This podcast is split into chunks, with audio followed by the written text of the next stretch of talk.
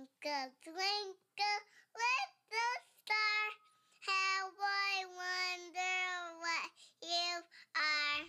Hi, everyone, and welcome back to my podcast, Little Sapiens. My name is Dr. Max Cohen, and I'm a pediatric resident from New York and we are back with another incredible episode of Lil Sapiens.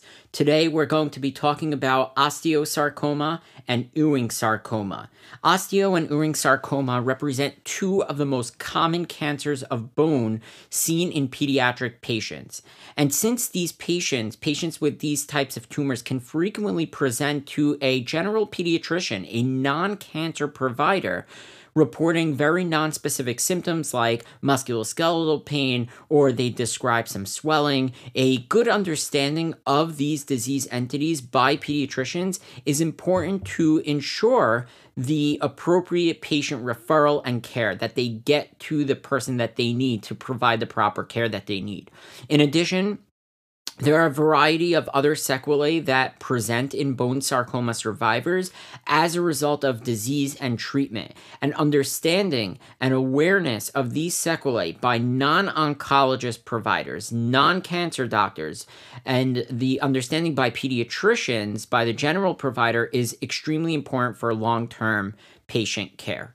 The content for today's episode comes from a Pediatrics in Review article that is titled Osteosarcoma Ewing Sarcoma that was recently published in May of 2022. As usual, let's start with an introduction. Some of this will reiterate some of the things that we've already just said, but osteosarcoma and Ewing sarcoma represent two of the most the two most common cancers of bone that are seen in the pediatric population.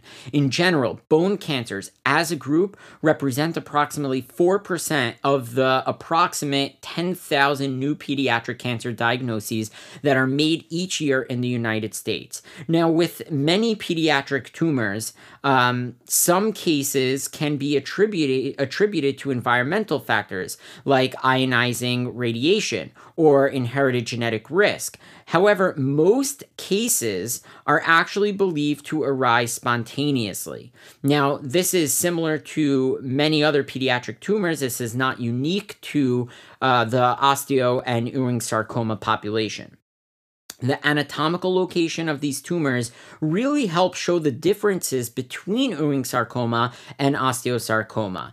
And uh, also, in addition to that, Ewing sarcoma can also present as a soft tissue mass, and we'll discuss a little bit more about that later on. Um, but patients in both of these populations commonly present with pain or swelling, leading to the identification of a mass by uh, a physician's exam or by imaging. So they'll come into the office, they've got pain that's going on for some period of time, or they've got this new swelling that they've discovered, and that's what leads to the ultimate diagnosis. Now, the treatment regimens, which we'll talk about in more depth, but just as an intro, the treatment regimens um, between uh, osteosarcoma and Ewing sarcoma are different. However, in both sarcomas, they do require some form of systemic therapy, which usually involves systemic chemotherapy, as well as an element of local control. So they'll get the systemic chemotherapy, and then they'll also, at some point, also get some local control, which can include surgical resection or radiotherapy. For both sarcomas, survival decreases dramatically, not surprisingly, but it decreases dramatically when the disease is determined to be metastatic, which we know um, is a sign of uh, further disease that's further along. And uh, in both cases, the lungs are the most common site of metastases from these tumors. Now, in both cases, as we've said, there's a variety of sequelae that are present in long term survivors as a result of the treatment or because of the location of the primary tumor, which really requires some special attention in survivorship care. We'll talk a lot more about each of these different aspects that we've discussed in the introduction, but we can't stress enough that this is a job that's not only for the oncologist, but it's a job for the pediatrician to recognize as a possible diagnosis in a patient that's presenting with a swelling or ongoing pain, and that treatment um, and the sequelae of treatment are extremely important for the general overall long term care of the patient. Let's talk about the epidemiology of bone cancers like Ewing and osteosarcoma. So, in general, bone cancers in children rank in incidence behind multiple other types of cancers, meaning leukemias are more are, are more common, and then we have lymphomas, we have central nervous system tumors, and after that is when we start to see the bone cancers. And as we've just discussed, it accounts for about 4% of the approximate 10,000 new cases of cancer that are diagnosed each year year in the United States in the pediatric population. Now, if we were to count new diagnoses of osteosarcoma and Ewing sarcoma, there are approximately 800 newly diagnosed cases per year in the United States in the pediatric population, which is not that many, and approximately 450 cases of those in children ages 0 to 14 years, and approximately 350 cases occur in adolescents age 15 to 19 years children age zero to four typically are not really um, at that great risk of pediatric um, bone tumors. It's rarely seen in that young group, and the incidence rises with the patient's age, with the highest rate of diagnoses occurring in the adolescent population between ages 15 to 19 years, as well as there is a second peak of osteosarcoma seen in adults that are older than 65 years. Oftentimes, that is associated with Paget's disease of the bone. However, that's not our topic for today. Today, we're talking about the pediatric population. Both tumor types show a slight predominance in males, with 55% of new diagnoses of osteosarcoma and 58% of diagnoses of Ewing sarcoma taking place in males. In general, most cases of bone tumors are sporadic, and few patients actually have predisposing genetic factors. Compared with Ewing sarcoma, Osteosarcoma has a variety of associated syndromes that may predispose to its development, and that can include germline mutations in tumor suppressors like TP53, as in Li-Fraumeni syndrome, and RB1, as in retinoblastoma. In addition, a variety of relatively rare syndromes that all seem to predispose to tumor development because of their role in genomic and DNA stability have been associated with increased risk risk of osteosarcoma. And those are some things that include Rothmund-Thomson syndrome, Werner syndrome, Li-Fraumeni syndrome, Bloom syndrome, retinoblastoma, diamond blackfan anemia, environmental exposure, as well as ionizing radiation. However, all of those syndromes that I just listed are rare in the population. Now, although not a genetic factor, ionizing radiation is a well described risk factor for the later development of osteosarcoma, specifically or particularly in individuals with an underlying genetic predisposition. Now, contrast that. The development of Ewing sarcoma has no known association with radiation or other named disorders or syndromes. So it's not like we could say, oh, yeah, ionizing radiation can lead to any type of cancer. It's not true. Ewing sarcoma ha- does not have that association like osteosarcoma does. Now, Ewing sarcoma does have, though, a characteristic gene fusion that's present in the tumor cells. If there are genetic factors that predispose to such a fusion, however, those genetic factors are still currently unknown.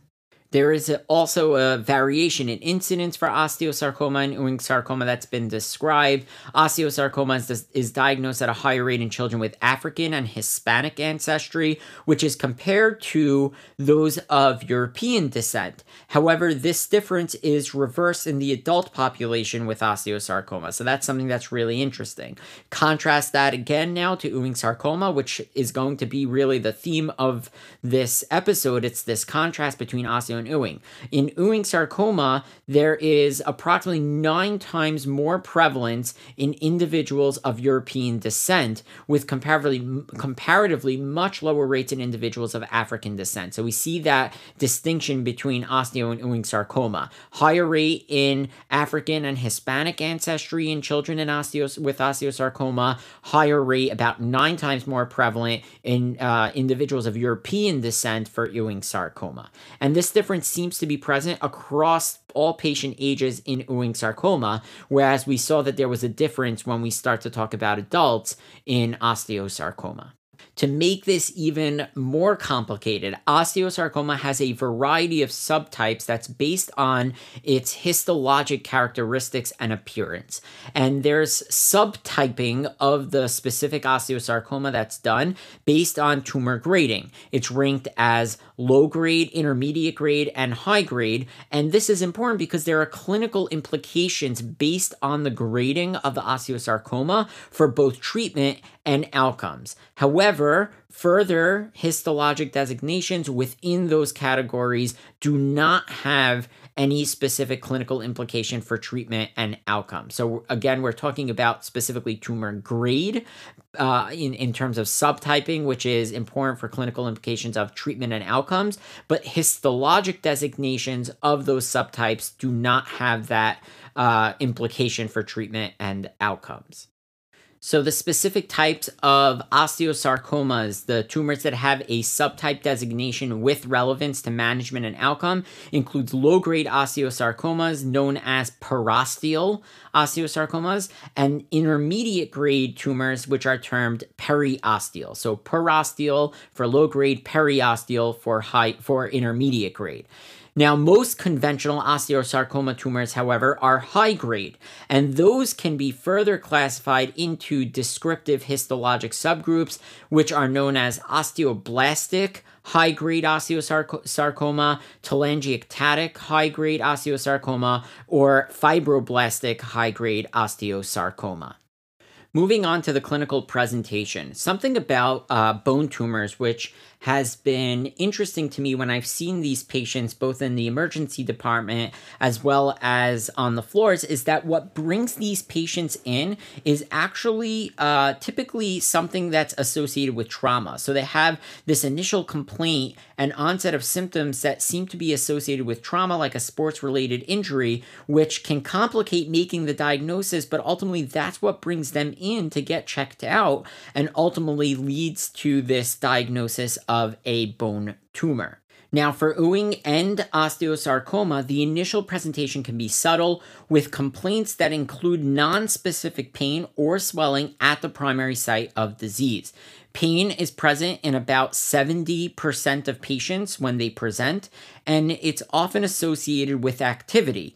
But it's also seen at rest or at night. So the pain that they experience typically with activity, but can also be seen at rest or at night. Sometimes they will wake up at night with the pain from their tumor. So children come in all the time with pain and maybe even some swelling. They're always falling, they're always banging into things, whether it's playing football or hockey or another sport or whether it's dance and they fell and hurt themselves. There, there's a tremendous amount of variability in the presentation specifically for bone tumors that really makes this a challenging diagnosis to make at times. However, if you find a patient that has pain that persists through throughout both the day and the night, is present for weeks to a month, and or has no known association with trauma or vigorous activity, that should increase your suspicion for a malignant process. Why? Because it doesn't seem like there's any inciting event to have caused the pain. That pain is ongoing, it's nonstop, not getting better, it's persisting, and there's that lack of association with trauma or vigorous activity, which should really raise your suspicion. Now, obviously, as we've already said, the, this, this subtleness of the initial presentation in patients means that clinicians should really hold a high index of suspicion and consider a more thorough evaluation in these cases in which the diagnosis of a musculoskeletal complaint is actually unclear. If there is a history of trauma, then you want to get some radiographs. And maybe if there's a presence of a palpable mass, so something that you can actually feel on exam, it's all associated with a shorter time to definitive diagnosis after the initial presentation to a provider. But one study identified that 10% of patients with osteosarcoma and 28% of patients with Ewing sarcoma had a time to diagnosis that exceeded six months between the initial presentation of symptoms and the definitive diagnosis. And I suspect that what happens is these patients prevented, pr- present to their provider with these symptoms that are maybe thought to be somewhat musculoskeletal in nature due to a trauma or injury or overuse or growth, and it gets pushed off and pushed off, and they follow up, or maybe they are lost to follow up and then six months down the road, someone decides to maybe get a radiograph, and that ultimately brings about the diagnosis, or perhaps the tumor is just enlarging, and enlarging, and enlarging to the point that it starts cause, uh, causing a palpable mass or pain that just persists, persists and will not recede. So I know what you must be thinking. Uh, this delay in diagnosis is probably terrible. Survival is probably dismal compared to patients who are diagnosed earlier on, at most cl- closer to their initial presentation. However, very interestingly, despite this potential for a delay in diagnosis, survival seems equivalent between patients who experience a delay and those who do not. Now, that doesn't mean that as a provider, you should, you know, push things off before you get imaging. You should have that high index of suspicion and try to get that imaging right away in order to help the patient get the management that they need and improve their quality of life. So, you know, even though the survival might be the same, well, they're going through six months of not knowing their diagnosis, of worrying about what's going on, of hoping that it's going to get better, of pain that's not receding. So, you want to get that diagnosis as soon as you can can.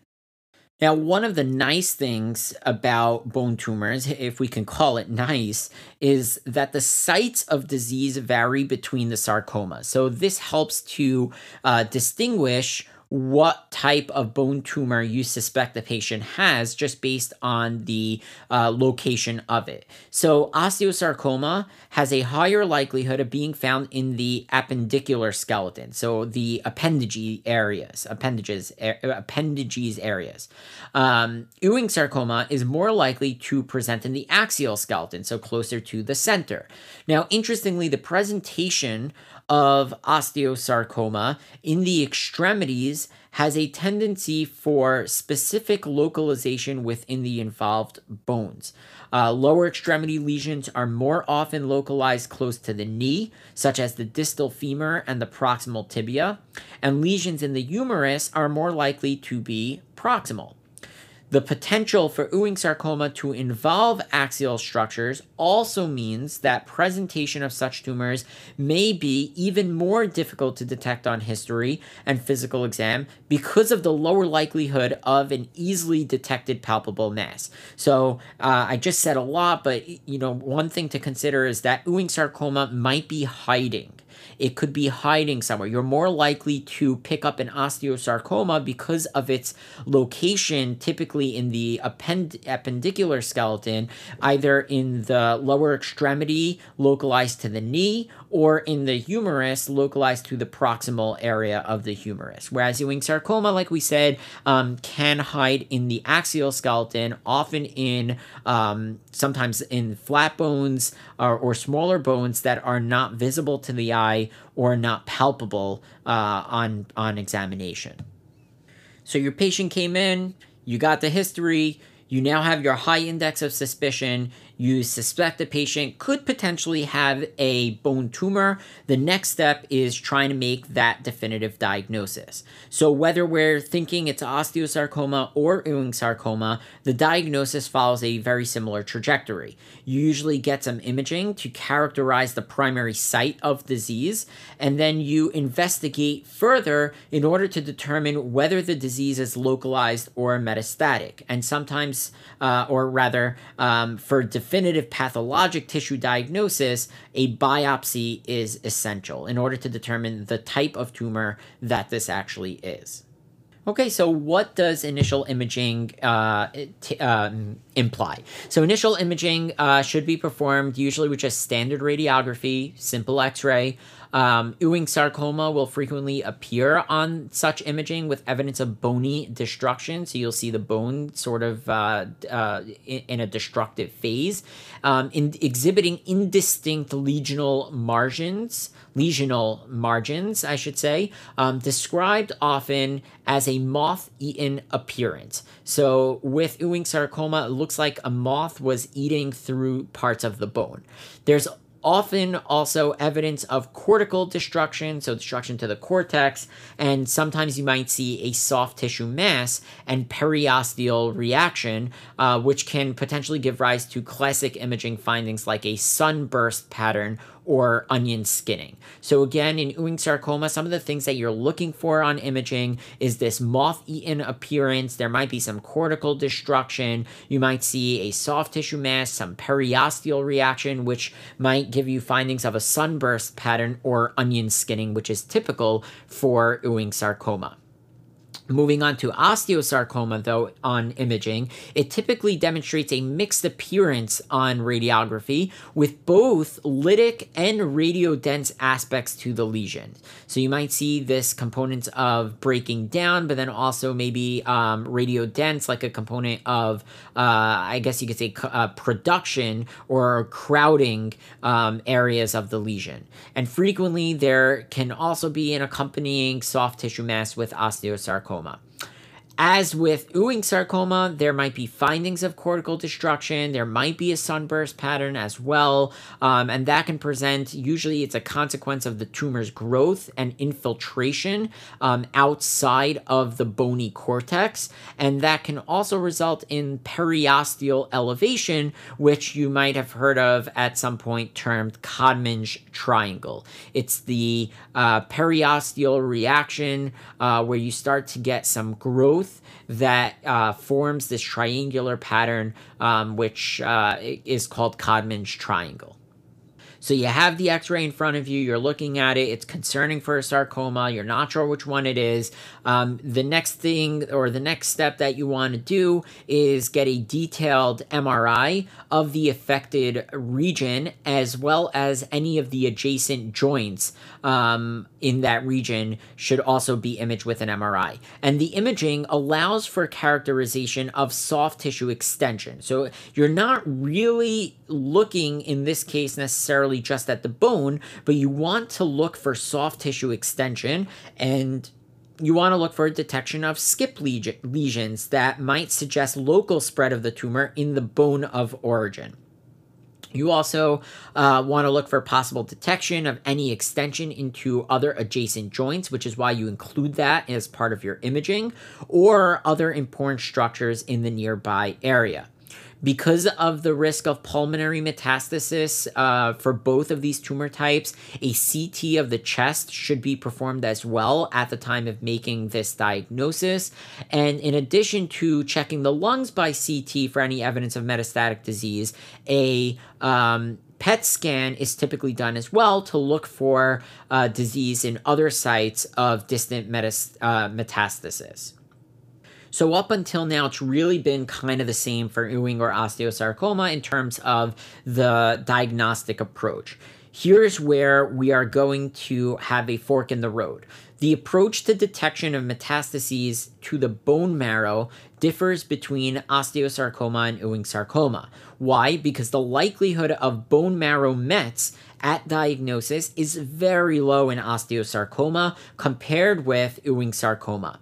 Now, this is not something that's mentioned in the article, but something that has occurred to me that sort of makes sense. We have just previously said that osteosarcoma typically takes place in the appendices, uh, or, or, the, uh, I should say, appendages of the body, the appendicular skeleton, whereas Ewing sarcoma tends to be more in the axial skeleton. When I think axial skeleton, I start to think pelvis. That's also the region um, where we do our typically our bone marrow biopsies, and so I think that Ewing sarcoma and bone marrow marrow infiltration uh, as a potential metastasis to be associated with one another, which indeed it is. And that is why bone marrow biopsies um, are not routinely performed in osteosarcoma.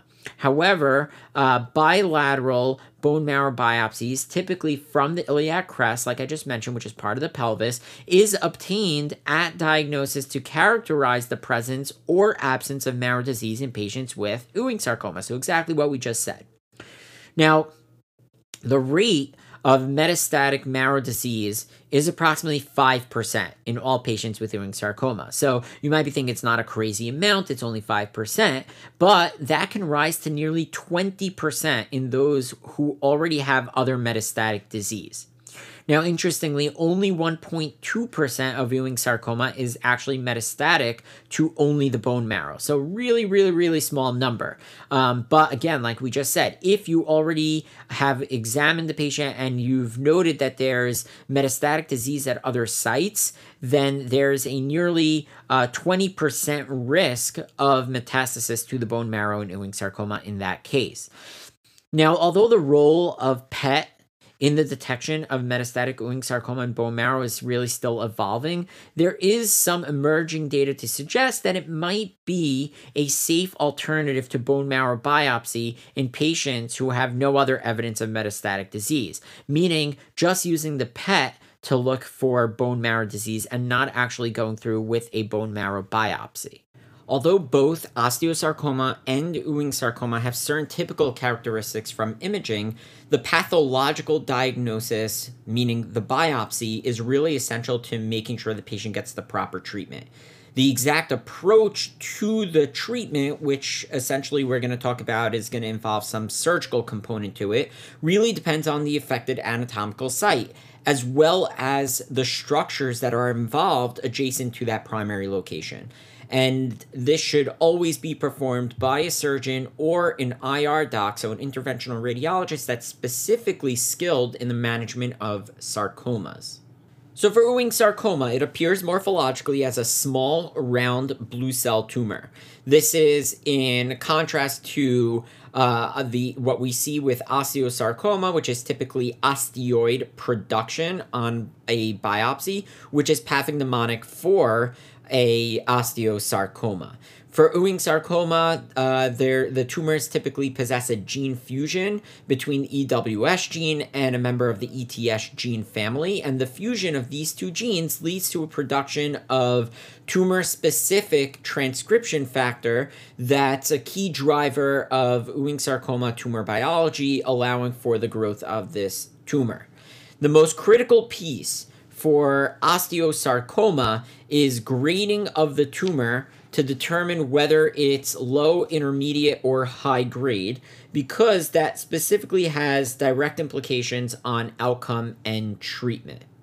And then uh, one last thing to note before we move on to the management of osteosarcoma and Ewing sarcoma. So lab tests are not helpful in making any sort of definitive diagnosis of either Ewing or osteosarcoma. If you do have a concern for a bone tumor, you may get standard lab tests like a BMP, LFTs, a CBC with a differential, and those should be performed. But if they're if the results of those tests are normal, it in no way excludes such a tumor. And if they are measured, you might think of lactate dehydrogenase and alkaline phosphatase levels being uh, elevated typically at presentation. And the reason for that is because of the presence of bony destruction. But these enzyme elevations are relatively nonspecific, and therefore you can't use them to make any definitive diagnosis. So, how are we going to manage osteosarcoma and Ewing sarcoma? We'll start by talking about osteosarcoma and then a little bit about the history, actually. So, historically, before chemotherapy was introduced, the treatment of osteosarcoma was really surgical resection alone. And, you know, you might ask, well, you know, why are we doing all this chemotherapy uh, in addition to surgical resection? Doesn't it cause harm, chemotherapy? And the truth is, um, it can cause harm. And we'll talk a little bit about the late sequela of uh, chemotherapy later on in life. But before chemotherapy, the survival with surgical resection alone was less than 15%. And that was because of development of metastatic disease uh, primarily in the lungs at some point during their course of illness or even after surgical resection. And so this really underscored the need for some form of systemic therapy. And then in the early trials, therapeutic trials, they established the efficacy of adjuvant chemotherapy and later neoadjuvant chemotherapy. So, what is adjuvant? Adjuvant chemotherapy is post operative chemotherapy. So, they would surgically resect however much they could of the tumor and then give some chemotherapy to try and eliminate any of the remaining tumor cells. And then came the neoadjuvant therapy, which was the preoperative chemotherapy. And what that allowed really is to try and remove some of the tumor cells or kill off as much of the tumor as possible before surgery so that they can easily remove the tumor and maybe perhaps allow for limb sparing surgical procedures. And then following surgical resection, they would go ahead and give some chemotherapy to try and kill out or ensure that they that they remove any remaining tumor cells that might still exist. And studies have actually shown that the that greater than 90% tumor necrosis at the time of surgical resection is associated with improved outcomes. And that's why this matters because if you start with chemotherapy and you are able to induce about 90% of tumor necrosis, the patient has a much more significant improved outcome than if they did not get that neoadjuvant chemotherapy and not walk into the surgery with about 90 90% or more of tumor necrosis. So, what kind of chemotherapy are we talking about? Back in the 1980s, there was a uh, multi institutional osteosarcoma study which established the use, uh, the use of MAP chemotherapy, so capital MAP, as an effective treatment regimen in osteosarcoma. So, what is MAP? MAP is methotrexate anthracycline, and a platinum based chemotherapy like cisplatin.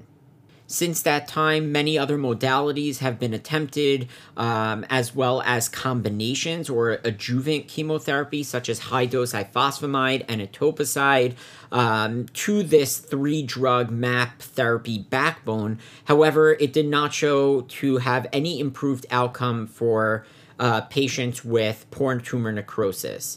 Uh, there was also failure of a maintenance regimen, such as pegylated interferon, to improve outcomes in patients as well. So we're kind of still going along with the same regimen of chemotherapy that we have been almost since the 1980s, uh, with very little. Um, I would say, effort on the part of chemotherapy and new agents to improve outcomes beyond what we already have. Now, osteosarcoma is very interesting and distinct from Ewing sarcoma, and we've mentioned this uh, earlier on in this episode, in that osteosarcoma is relatively radio resistant. It doesn't really respond well to radiation, and therefore, surgery is considered the mainstay of cure following the neoadjuvant chemotherapy, as well as getting the adjuvant uh, which is the post-operative chemotherapy as well. So the most important thing then is going to be a wide local excision where you want to make sure you get the tumor as well as normal tissue margin surrounding the tumor so that you can be sure that you've gotten all of the tumor uh, out of the patient and that will allow for improved or better outcomes.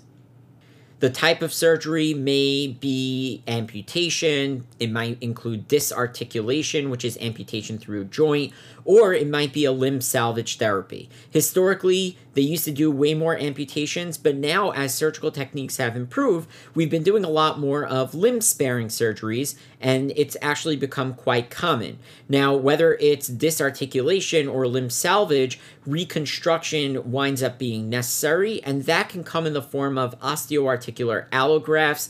It can be an endoprosthesis made of different metals, or you might get some sort of combination of the two.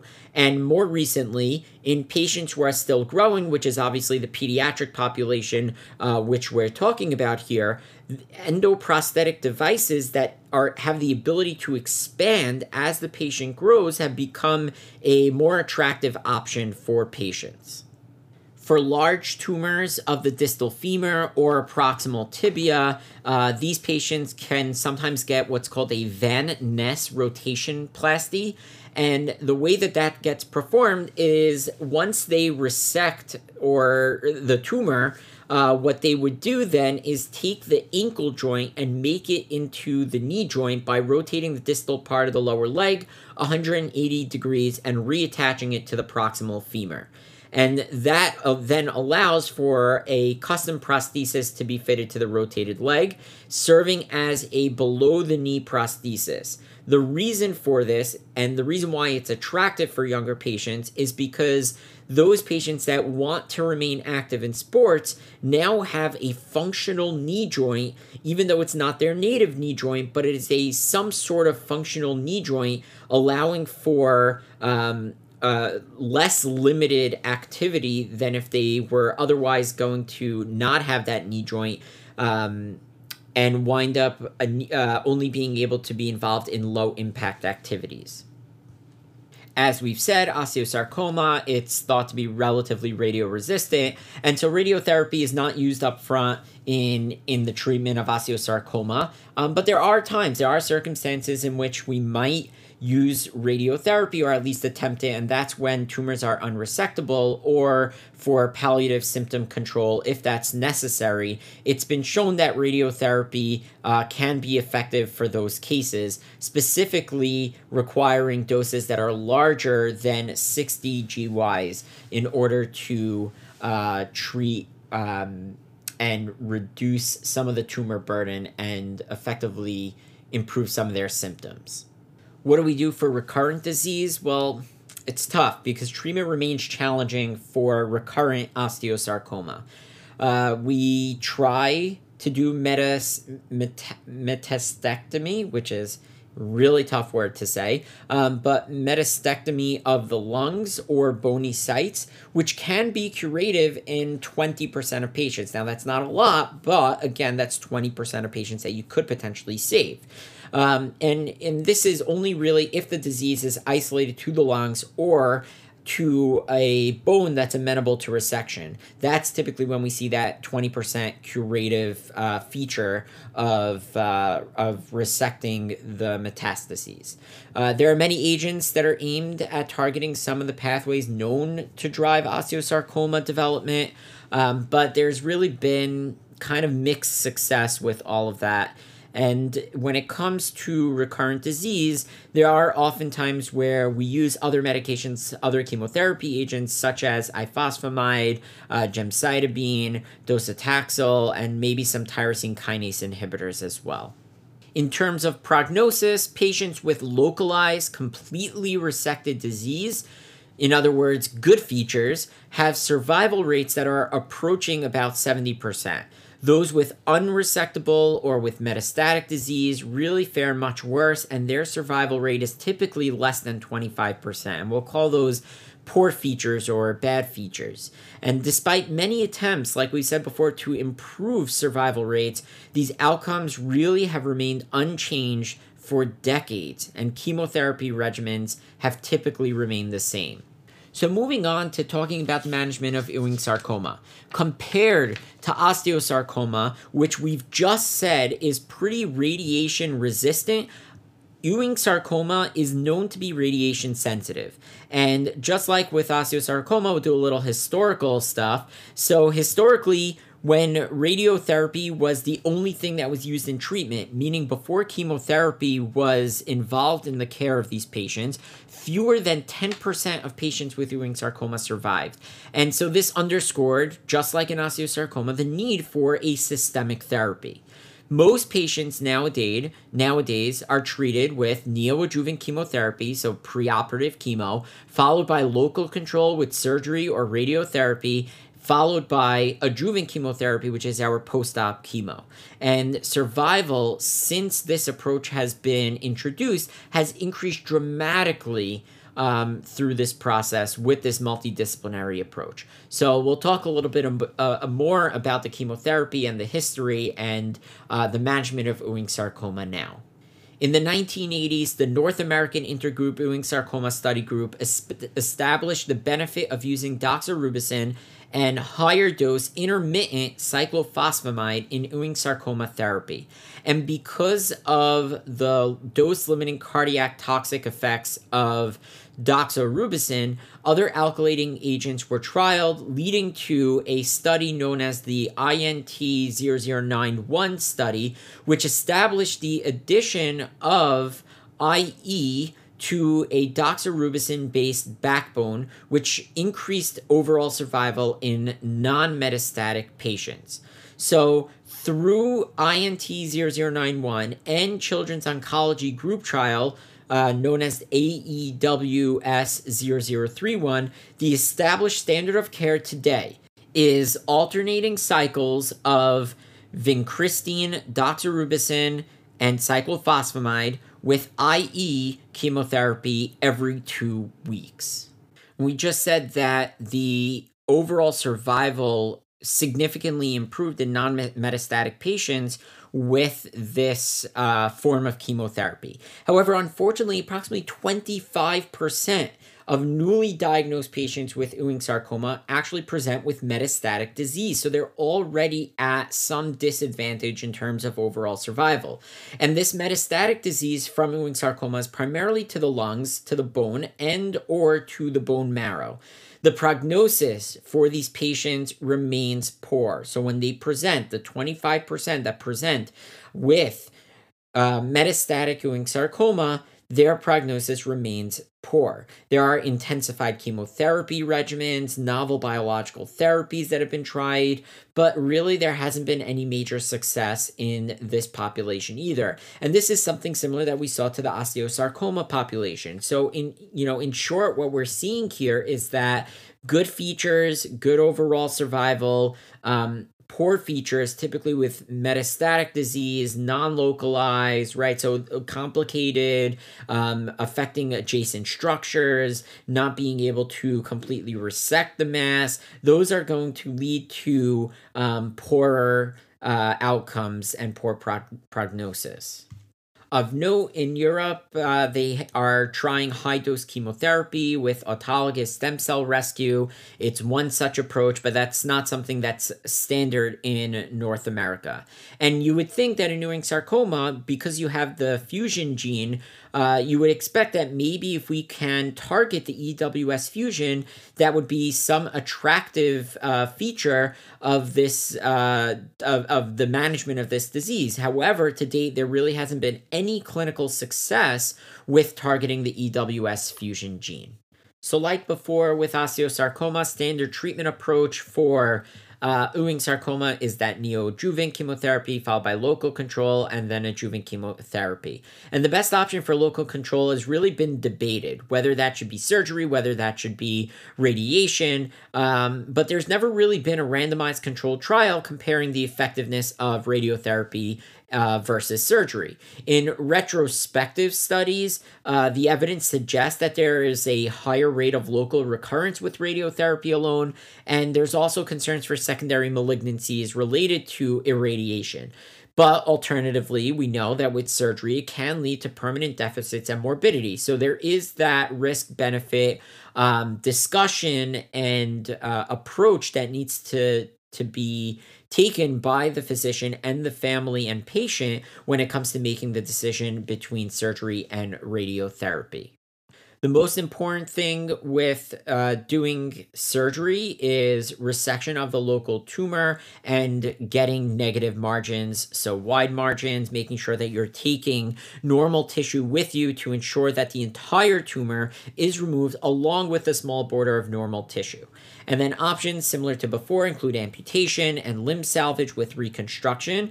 Reconstruction can in, could include bone grafts, prosthetic devices, combinations of the two, very similar to everything we discussed in terms of the surgeries with osteosarcoma. Now, with Ewing sarcoma of the pelvis, it's particularly challenging, and the reason is because the evidence is conflicting on whether surgery, radiotherapy, or a combination of both produces the best outcomes. And obviously, the reason why this is even a discussion is because the pelvis is a anatomically difficult location to resect tumor from, especially if it's a complicated tumor, and that can change the type of management that one would choose because of the fact that it might cause uh, permanent damage, deficits. There might be permanent morbidity. There may even be mortality or bleeds, and that can lead to um, just overall poor outcomes for the patient. And this leads to the discussion on using ra- use of radiotherapy for Ewing sarcoma. So, definitive radiotherapy, meaning using it as a treatment, it can be used in select patients, including those um, whom surgery would carry very high morbidity, like the one we just, the, the, the people we just spoke about, the patients we just spoke about who have a pelvic mass. Definitive radiotherapy doses typically range from 55 to 60 GYs in the and, and in the post-op setting, radiotherapy is used when there are positive margins after surgery or if there's evidence of tumor spill or rupture. So those are typically when we would use radiotherapy. In Europe, post-op radiotherapy is used in patients with poor histologic response, so in cases where they find less than 90% of necrosis um, after neoadjuvant chemotherapy. However, that's not something that's routinely used in North America. Similar to osteosarcoma with Ewing sarcoma, uh, when there is recurrent and metastatic disease, there really isn't a whole lot of good management to improve survival. And there, unfortunately, to date, have been no trials that significantly improve survival for patients with metastatic disease, but nonetheless, clinical trials are the recommended treatment options for these patients because of the poor outcomes. So, for metastatic disease to the lungs, whole lung radiotherapy is typically recommended during upfront first line therapy, meaning upfront patient presents they have metastatic disease to the lungs they should get whole lung radiotherapy in addition to the neoadjuvant uh, surgical resection if possible as well as adjuvant um, which is the post-op chemotherapy as well of note, up to 25% of those with initially localized disease will have relapse, and this number can be even higher for those who have metastatic disease at diagnosis. And of those who develop recurrent disease, 75% will show evidence of relapse within two years of their original diagnosis. Again, of those who develop recurrent disease, 75% of them will have evidence of relapse typically within two years of their original diagnosis. And uh, those who have isolated local relapse have a better prognosis than those who have uh, more metastatic relapse. The approach for relapse disease typically includes local control approaches like surgery or radiotherapy with systemic therapy, and strategies that have shown efficacy typically include irinotecan, temodar, temodar uh, topotecan, cyclophosphamide, ifosfamide, tyrosine kinase inhibitors, or clinical trials. The most significant prognostic factor in Ewing sarcoma is the presence of metastatic disease. If metastatic disease is present at diagnosis, their prognosis significantly declines. Patients with metastatic disease isolated to the lung fare better than those with metastatic disease elsewhere in the body. And other factors that lead to a poor prognosis includes older age at diagnosis, the tumor volume if it's greater than 200 mLs, or the largest diameter being greater than 8 centimeters, multiple areas of bony involvement, bone marrow involvement, and tumors that are located in the axial skeleton. So, if we could boil down this episode really into uh, a common thread. It would be that Ewing sarcoma and osteosarcoma are similar, but they're different, and their management in terms of chemotherapy is most certainly different. We know that they have different prognoses. We know that their uh, outcomes can be different. However, they're very similar. There are some similarities between them. Other than radiotherapy not quite working that well for osteosarcoma, but working well for Ewing sarcoma, we know that neoadjuvant chemotherapy, followed by local resection of disease with wide margins, followed by adjuvant chemotherapy, has really made a difference in improving overall survival in these patients. And prior to the advent of systemic therapy like chemotherapy for the treatment of these diseases, outcomes and survival have were used to be dismal. The last thing we'll talk about before we round out this episode is the late effects of osteosarcoma and Ewing sarcoma.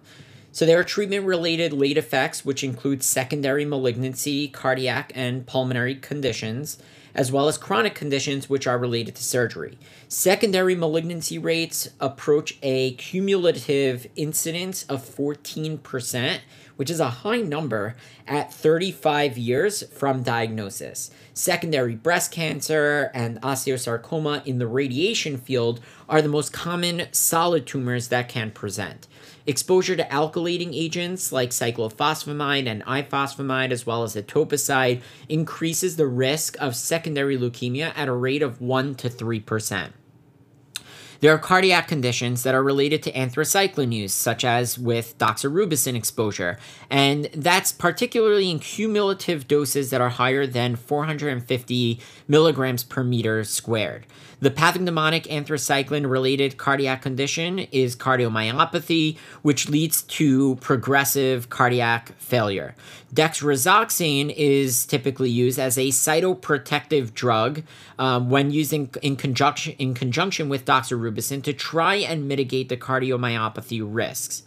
Lung irradiation it's, is the prime causative agent in chronic lung conditions. There can also be neurologic conditions like peripheral and sometimes cranial neuropathies, which are common after surgery or with exposure to vincristine.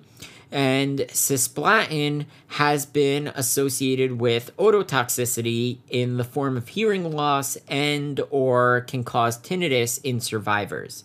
Lifelong follow-up is needed in order to screen for and manage these conditions, but these are not conditions that should be taken lightly. Yes, we do need to think about them all the time, but of course, we also still need to treat the patient for the cancer that they have. Uh, the other thing to consider is that with the surgeries, patients can have significant morbidity, which can include permanent amputation, uh, pain from their amputated site, from their reconstructive site, embarrassment, shame, and overall um, just decreased ability and limited activity in their daily lives. My name is Dr. Max Cohen, and this is my podcast, Little Sapiens. I thank you for joining me in this episode, and I hope that you'll check out some of my other episodes and continue to share in the wonderful world of pediatrics.